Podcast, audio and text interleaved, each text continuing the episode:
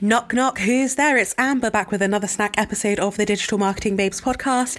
This week, I'm talking to you about segmentation, not oranges, but segmenting your customers. You're welcome. So, I've actually worked in a place that did not have segmentation in place at all, and they had a huge database. And I was like, well, that's not very good, is it? And they were like, well, we know. Long story short, let's talk about segmentation, baby girls and boys and everyone in between. So, as marketers, one of our core goals is communicating with our customers, and therefore we may need to break our communications down into different groups. These little groups, or as I like to say, pockets of people, are essentially subsets of data known as segments. Segmentation is the first step in defining who your marketing should target. Segmentation really helps you to know which groups exist and subsequently which groups you can later target. So, market segmentation creates those little pockets I mentioned earlier based on demographics, needs, priorities, common interests, and other psychographic and geographic and behavioural criteria. And these just really help us understand understand our audience more. In my opinion, knowing who your most important audiences are are so so valuable. And you know, once that's done and you've determined these audiences, you're going to save so much time because you're not going to be churning out content that's not going to be consumed.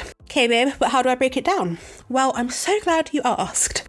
So, there are four main types of segmentation so, demographic, psychographic, behavioral, and geographic segmentation. So, demographic segmentation sorts a market by demographical eligibility demographical by demographic elements such as age, education, income, family size, gender, occupation, race, nationality, blah blah blah. Up next is psychographics. So, psychographic segmentation takes into account the psychological aspects of consumer behavior by dividing markets according to lifestyle, personality traits, values, opinions, and the interests of consumers. Up next is behavioral activities. Shout out to those. So, behavioral segmentation divides markets based on behavior behaviours and decision making patterns, such as purchase, consumption, lifestyle, and usage. And lastly is geographic, which creates different target customers based on, go on, take a guess.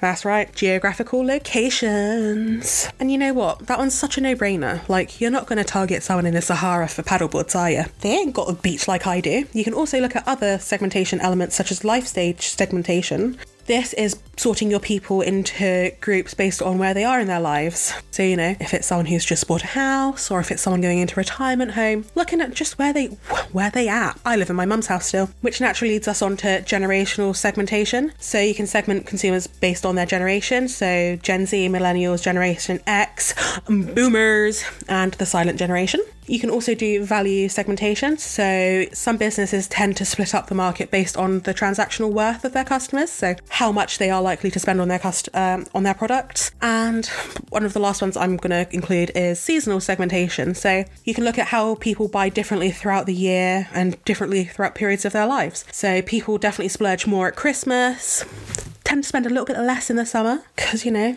they're not going online, they're going to the beach, baby gals. But in my opinion, segmentation is worth its weight in gold. I mean, there's so many benefits of it. I'm going to be talking about three. So, for me, I find that segmentation improves the campaign performance because it helps you know who to target. And when you're targeting the right people with the right message, you're just hitting the nail on the head. And, you know, segmentation really enables you to learn more about your audience so you can make your communications more specific and better for them. And therefore, it's just going to be more successful in the future for you. Uh, segmentation can also inform product development. So if you have, for example, if you have a certain theatre show that sells out super duper quick, then you know that you've hit the nail on the head, you have got the right audience for that, and you might want to do it again and bring the show back. And that naturally leads us on to revealing areas to expand. So if you know a certain kind of genre does really, really well, again, you can bring more of that on board because you know that's really popular with a certain certain audience, and you know that, you know, group B, they did not find that very useful. So you know you're not to target them with that again.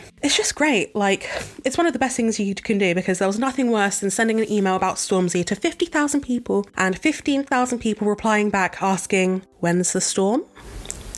Just kidding, because 15,000 people didn't open the email because they were too old and didn't know who Stiff Chocolate was. Well, he's way too big for his boots, I'll tell you that. But you know what else? I've got to go. Lunch break's over, guys. Bye.